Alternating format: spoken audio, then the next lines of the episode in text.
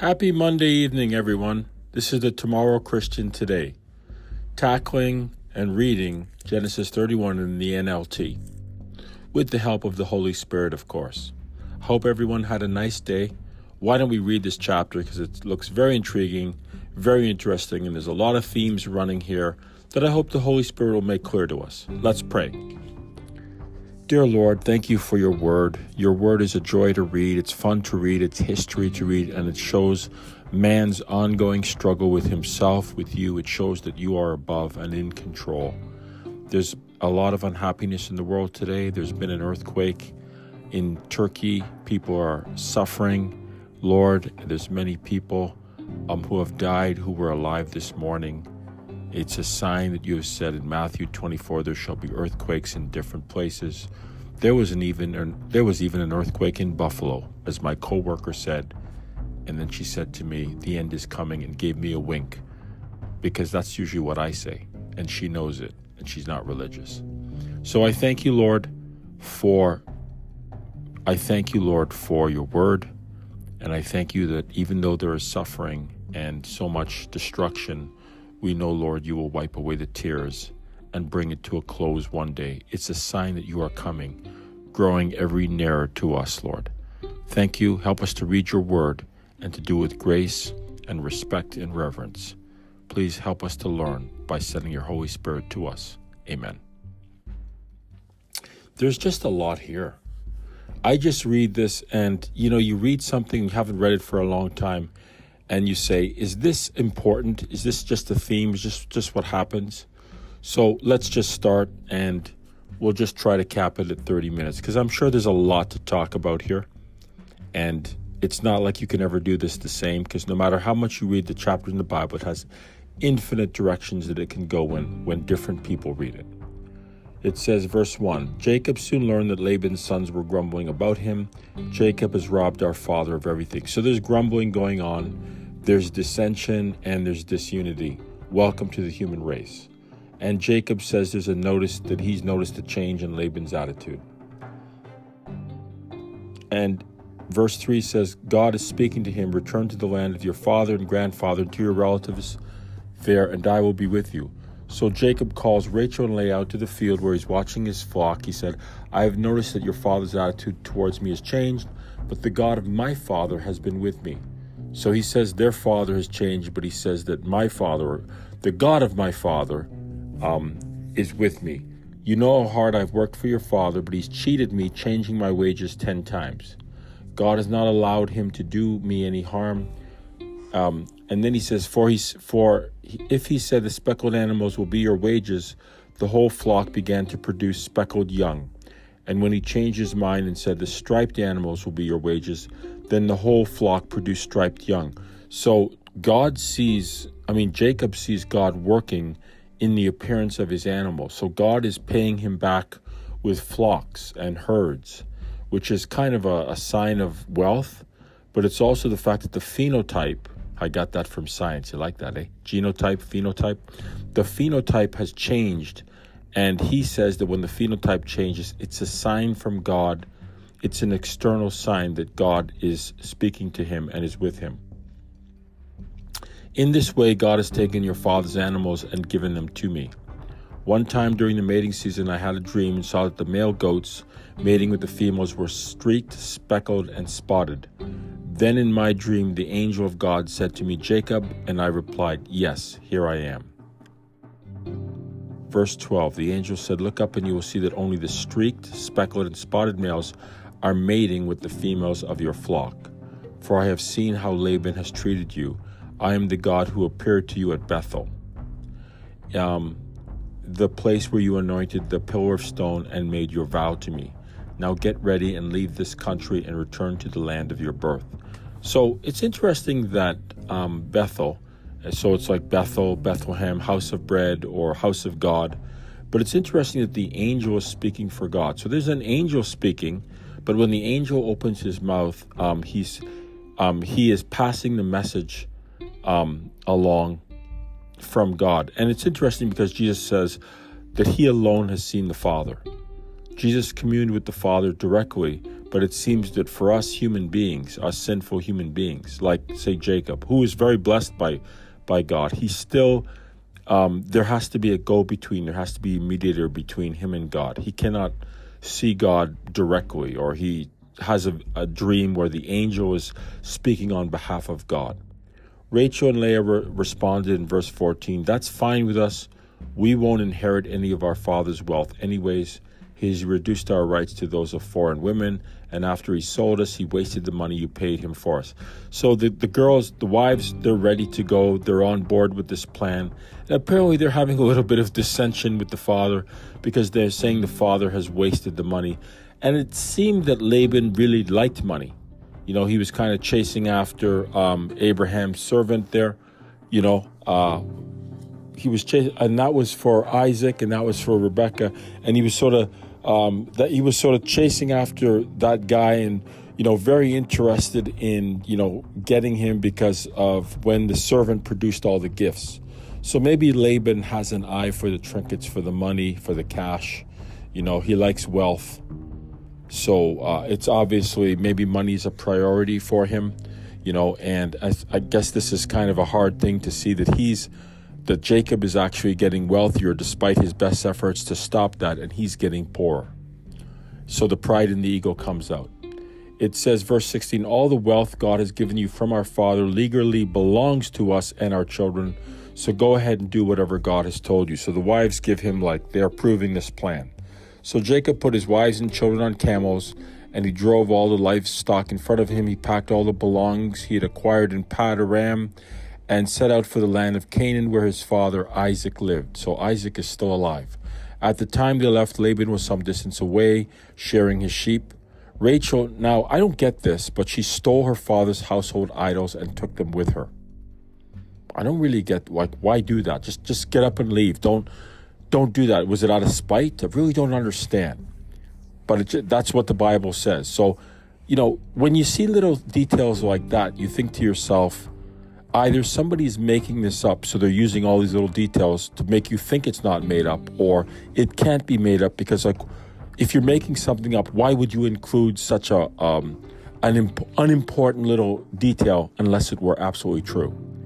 Verse 20 Jacob outwitted Laban for they set out secretly and never told Laban they were leaving. So Jacob took all his possessions with him and crossed the Euphrates River, heading for the hill country of Gilead. Isn't there a psalm? Isn't there a psalm that says a balm in Gilead? So it's like that's the country of Gilead. I don't know what the meaning of that of the word Gilead is. Should I look it up? Let me see if I can find. So this is in verse 21. It says this area south of Galilee to the east of the Jordan River, respectively. The area south of Galilee to the east of the Jordan River. So it sort of, um, this is from John MacArthur's notes about where this country is actually located geographically. So three days later, Jabin, uh, Laban was told that Jacob had fled. Three days later, again with the three days. How long uh, did they figure out? When did Mary and Joseph uh, leave? And then they realized, hey, wait a second We've misplaced the Son of God. it took them three days. Jesus was in the grave three days and three nights. So this three is very important in the Bible. So it takes this guy three days to realize, hey, Jacob is not where he's supposed to be. He gathered out a group of his relatives and set out in hot pursuit. It almost sounds like Pharaoh chasing after um, uh, Israel in in the desert, and of course Jacob is going to be named Israel because Jacob is going to wrestle with the devil with the angel. Uh, spoiler alert, but I'm sure you already knew that. And his name is going to be changed to Israel, which means overcomer. He caught up with Jacob seven days later in the hill country of Gilead. But in the previous night, God had appeared to Laban the Aramean in a dream and told him, I'm warning you, leave Jacob alone. So God is God speaks to people in dreams. I, I mean, I I know I had a very strange dream. I know. Have you ever had a dream where you remember it for a while and then it disappears? So I have dreams. I remember them. You know, I had get up in a fright. Um, and then I may get up and not remember I had a dream till I'm triggered, or I remember it for 24 hours and it's gone. And I do remember getting up in a fright that, and I remember the dream is that there was a spider in my clothes. And I was, I knew there was a spider in my clothes and I was trying to get the thing out, but I couldn't find it because it was walking around in my clothes. And then I woke up with a start. So that's the last dream I just had where I actually remember it. It just, you know, they, they say this that your mind changes, your brain waves change when you're sleeping and they say we need sleep, like you need to rest. Why do people people start to go? Uh, they were doing experiments with people, and they would stop them from dreaming. They would stop them from having REM movements, rapid eye movements, and when that happened, people began to lose it. They began to lose control of themselves. So somehow the brain has to have these dreams. It has to get into this activity to rest. But in this kind of state, that's where God speaks to people. And apparently, He's speaking to Laban and saying, Don't do this. You know, the, the book of uh, Romans, in Romans chapter 1, it says that God has given everybody a conscience. And it seems that God speaks through that conscience in dreams to people. Because he obviously spoke to Laban to leave Jacob alone. But like Saul going after David and like Egypt going out, uh, like the Pharaoh going after um, Israel, um, they didn't listen. So he catches up with Jacob as he was camped in the hill country of Gilead and set up his camp not far from Jacob's. And he says, What do you mean by stealing away like this? Laban demanded. How dare you drag my daughters away like prisoners of war? Oh, so now he's now he's um now he's offended. Okay, like he's taking the high moral ground. How dare you do this to my daughters? Apparently, his daughters are not really seeing um, on board with him because he wasn't privy to what they said to Jacob um, earlier on in the chapter. Why did you slip away? Why did you steal away? Why are you trying to leave? I would have given you a farewell feast with singing and music accompanied by tambourines and harps. Does anybody believe that? I think Laban's character is sort of, uh, he says one thing, but he does another. Little bit hypocritical there, wouldn't you say? A little bit two faced, you know? Why didn't you let me kiss my daughters and grandchildren and tell them goodbye? So we're now trying to guiltize Jacob. Okay, we're trying to guiltize him for for upping and leaving. You have acted very foolishly. Is this guy for real? I mean, is he honestly for real? And I, I'm reminded as I read this that, you know, according to John MacArthur's notes here, Jacob is like 90 years old. He's not he's not a little kid. This is a man who's 90 okay and he's decided i need to i need to set out i need to be independent i need to go have my own space my own place okay when you're 90 years old i think you get you should be allowed to do what you want of course people don't because they're older and they need to depend on other people where they live and how they're taken care of but you know what i mean maybe these are different times because it's because they all still have energy like this is notes here say that jacob is 90 years old Okay, he's like Abraham, he's like Isaac. They're they're old, but a lot of stuff is happening to them when they're old. The journey is still going. I could destroy you, but the God of your father appeared to me last night and warned me, leave Jacob alone. So he says he has all this power, but then he he does honestly say that he had a dream. So he is transparent to some degree. I can understand your feeling that you must go and your intense longing for your father's home, but why have you stolen my gods? There's a but there, and have you stolen my gods? Of course, Jacob doesn't know anything about this. He says, I rushed away because I was afraid, which is kind of true. I thought you would take your daughters uh, from me by force. But as for your gods, see if you find them, and let the person who has taken them die. Oh boy. So uh, Jacob doesn't know that he's kind of been deceived by his wife, you know, because, you know, Jacob did a little bit of deceiving there, and now what goes around comes around, huh? It's like a boomerang. Don't do to others, Jesus always says, don't do to others what you don't want done to you.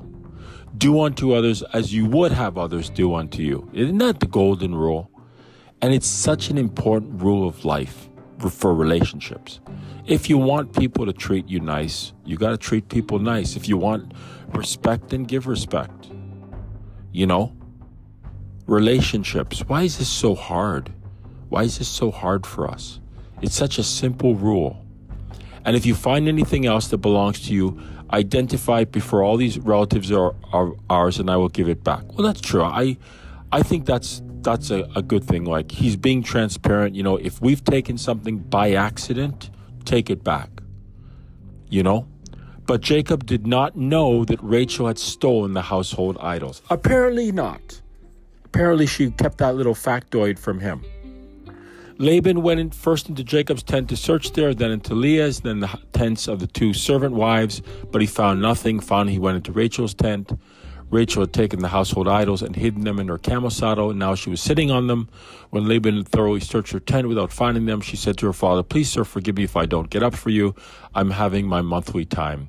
So Laban continued his search, but he could not find the household idols. I don't know why she did this. Like maybe it's just out of spite. Maybe she believes these idols have some kind of power. Maybe it's like, you know, my lucky charm or my rabbit's foot or something like that. I don't know if anybody really has a rabbit's foot anymore. I never had a rabbit's foot. So, yeah, I always hear about rabbit's foot being a lucky charm. Well, apparently the rabbit who lost his foot didn't think it was so lucky. Then Jacob became very angry and he challenged Laban, What's my crime? What have I done to make you chase after me? He's like, I'm a criminal. You have rummaged through everything I own. Now show me what you have found that belongs to you. Set it out here in front of us before our relatives. Let them judge. For 20 years I've been with you, taking care of everything. If, um, you know, and he says that he protected he protected Laban's interests, right? He sounds like David. You know, he's the shepherd. He's protecting the animals. If any were attacked and killed by wild animals, I never showed you the carcass and asked you to reduce the count of your flock, you know?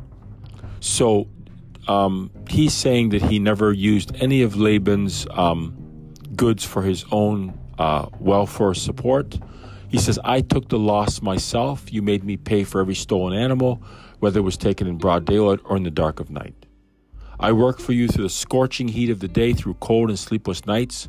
Yes, for 20 years I slaved in your house. I worked for 14 years earning your two daughters.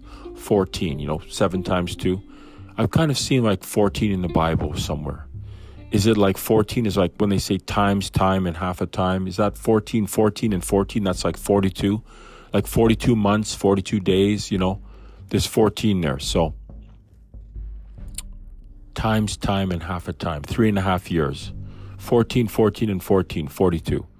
So there's a lot of numbers in the Bible. And then six more years for your flock, and you change my wages ten times. In fact, if the God of my father has not been on my side, the God of Abraham and the fearsome God of Isaac, you would have sent me away empty handed, but God has seen your abuse and my hard work. That is why he appeared to you last night and rebuked you. So, on one hand, he says he's afraid. But on the other hand, he's very on the other hand, he's very courageous. He actually witnesses for God. He says that God is in charge of my life and God has seen um, what's happened and God will judge accordingly. And that's true. God sees all. He sees everything from every perspective. There's a part in Romans, I think, Roman. Um, it says, "Vengeance is mine," says the Lord. I will repay. God asks us not to indulge in vengeance, but he says that I will I will judge and I will mete out the penalty. And when God judges and when God sets out the penalty, when God acts, you know that it's a fair judgment. Because God is the perfect judge that sees every perspective, every angle, takes everything into consideration. I mean, I've seen some human judges that are really smart. You know, even Judge Judy, she would get really angry, but she was a pretty smart lady. You know, she was like, she would ask all these questions and she would get to the meat of the matter. And if you tried to fool around, you know, around her, um, in her courtroom, kind of showing off, she definitely picked up on that. Like, she was obviously very smart, but she's just a human being. But God is the judge and he's not, he's, he's divine. God knows all, God sees all, God hears all, God understands all. You can't out argue God, and you can't win an argument against God because God is smarter than you and me. Laban replied to Jacob, These women are my daughters, these children are my grandchildren, these flocks are my flocks. In fact, everything you see is mine. Is that really true? No, everything you see is God's. But what can I do now about my daughters and their children? Here's the answer, buddy nothing. It's not, you're not in control and it doesn't belong to you. So come, let's make a covenant, you and I, and it will be a witness to your commitment. So I don't know if he's got a pride thing happening or even his pride is being um, deflated because he knows there's nothing he can do about it. You know, he said his piece, uh, Jacob said his piece, and it's time to stop um, pursuing him. It's time to call the arguments quits, and it's time to make peace, bury the hatchet, and move on. Jesus says, You must forgive. It always plays in my mind. Jesus says, You must forgive. He says, If you don't forgive, your heavenly Father will not forgive you. I guess it plays to my mind personally because, you know, I'm immature. I can carry a grudge. I can be angry. But if I don't forgive people who've hurt me, God will not forgive me. Maybe what I'm saying now does not apply here. Maybe I've just gone off on a tangent that's wrong. But it's always reminds me when when you know this guy Laban is talking like this, you know, it's like you just sometimes you have to let bygones be bygones and you have to bury the hatch and move on. Because if you don't, you'll never go forward, you'll never be clear of it, you'll never progress, and you'll never grow because you'll always be stuck at the same moment. You'll be in this like temporal time loop and you'll never go forward. And I guess maybe this guy Laban knows he either can't do anything or it's time to let it go. So Jacob set up a stone and set it up as a monument. I guess why do they always use stones in the Bible? They use stones to kill people, they use stones for covenants. I mean, God used the stone out of the mountain people said to me, "Well, the reason we have the old covenant is that it's made out of stone and it's and it's made out of rock and it doesn't ever go away, and that's why we have to uh, keep the Sabbath day and uh, it has to be uh, we have to go to the church on the Sabbath." Uh, that's what I was told. It's rock and it doesn't go away. Well, rock is pretty hard, but it can be corroded. But rock is also hard, and and it could represent hard-heartedness. It could represent rebellion. It could represent rules are for rebellious people. The old covenant is for people who don't want to change. So they have to have guardrails. They have to have training wheels. They have to have rules because they don't understand relationships. Maybe I've also gone off on a tangent but I remember studying when I was studying about the old covenant and the new covenant. Jesus says he's the new covenant. Oh, the new covenant is just love. It's not to be taken serious. The old covenant is rules. Those rules are forever. But then I read this in Timothy, and it kind of shocked me.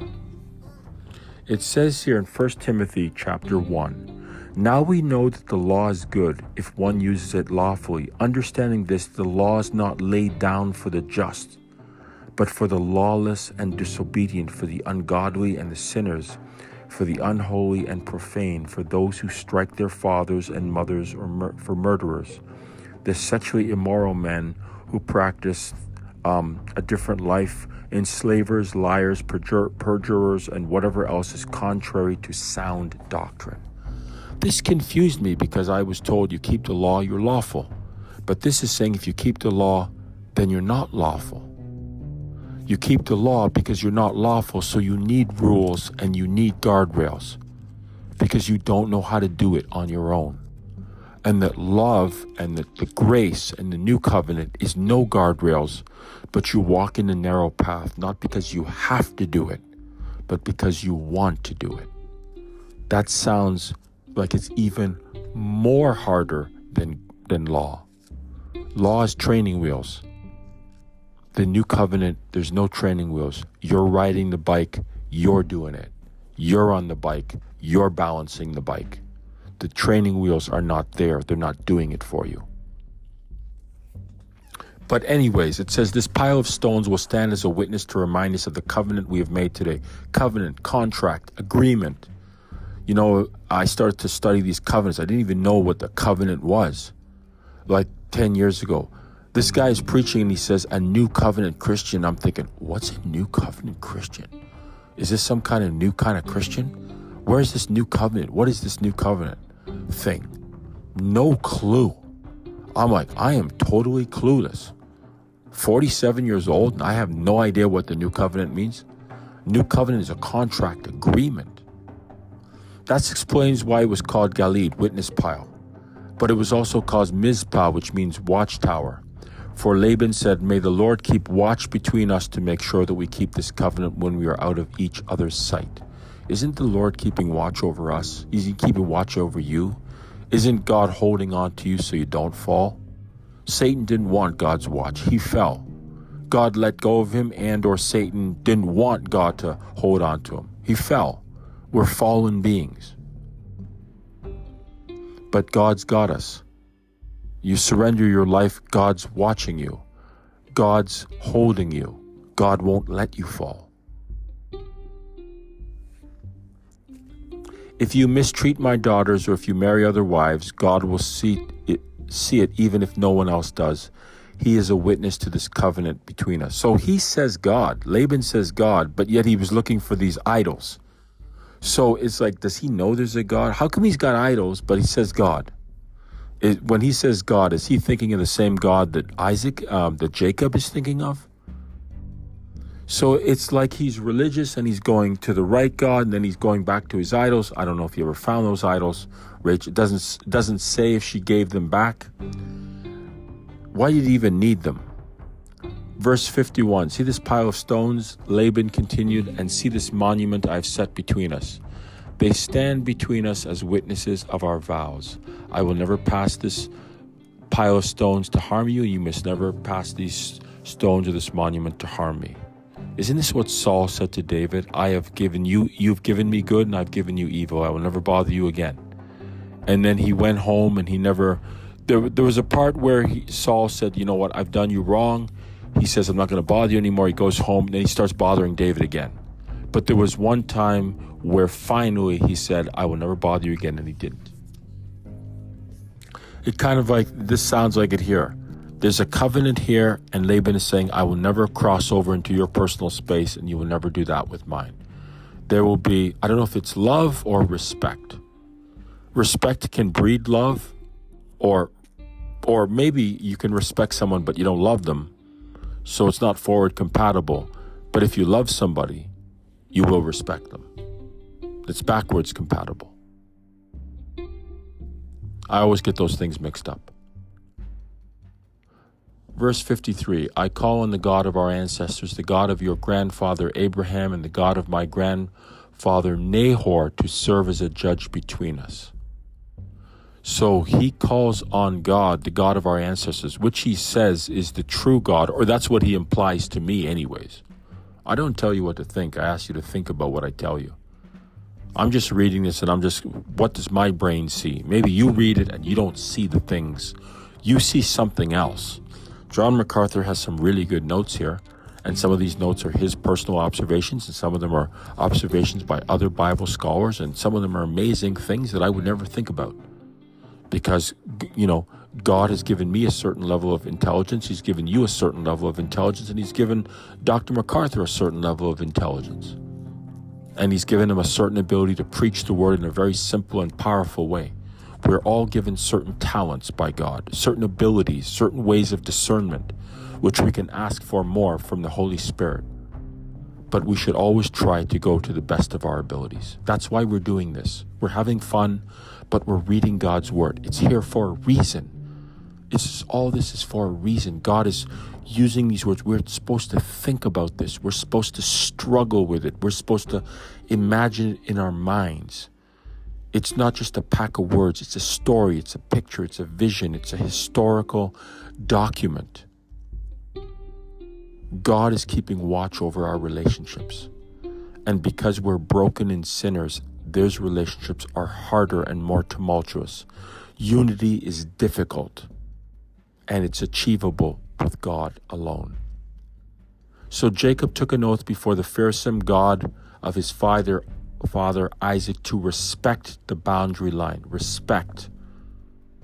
You can go to church on Sunday, you can go to church on Saturday, I think. Romans 14 to me is a chapter of respect. Somebody's a Christian just like you are, but they're not going to have the same diet. They're not going to see things the same way, but there should be respect. But when I went to a church and they said you go to church on on a on a different day and and that's wrong, you're not like us. That was not respect. I know what respect sounds like. I may not be the brightest guy in the shed. I may not be the sharpest tool in the shed, but I know what respect sounds like. You want respect, give respect. Verse 54 Then Jacob offered a sacrifice to God there on the mountain and invited everyone to a covenant feast. And they, after they had eaten, they spent the night on the mountain. We are going to be part of the covenant supper where Abraham, Isaac, and Jacob will come, and all the people will be there. That's that's the supper of the Lamb, the covenant supper of the Lamb in Revelation. Is that 19? There's two suppers. There's one where you are having supper with God, and then there's the other supper without God in Revelation 19. And that second supper, it doesn't sound very pretty. You don't want to be at that supper. You want to be at the supper table of the Lamb, where we all sit down together forever and we sup together forever. Relationship, relationship, relationship. Verse 55 Laban got up early the next morning and he kissed his grandchildren and his daughters and blessed them. Then he left and returned home. Sound to me like a happy ending. All's well that ends well. God bless you all.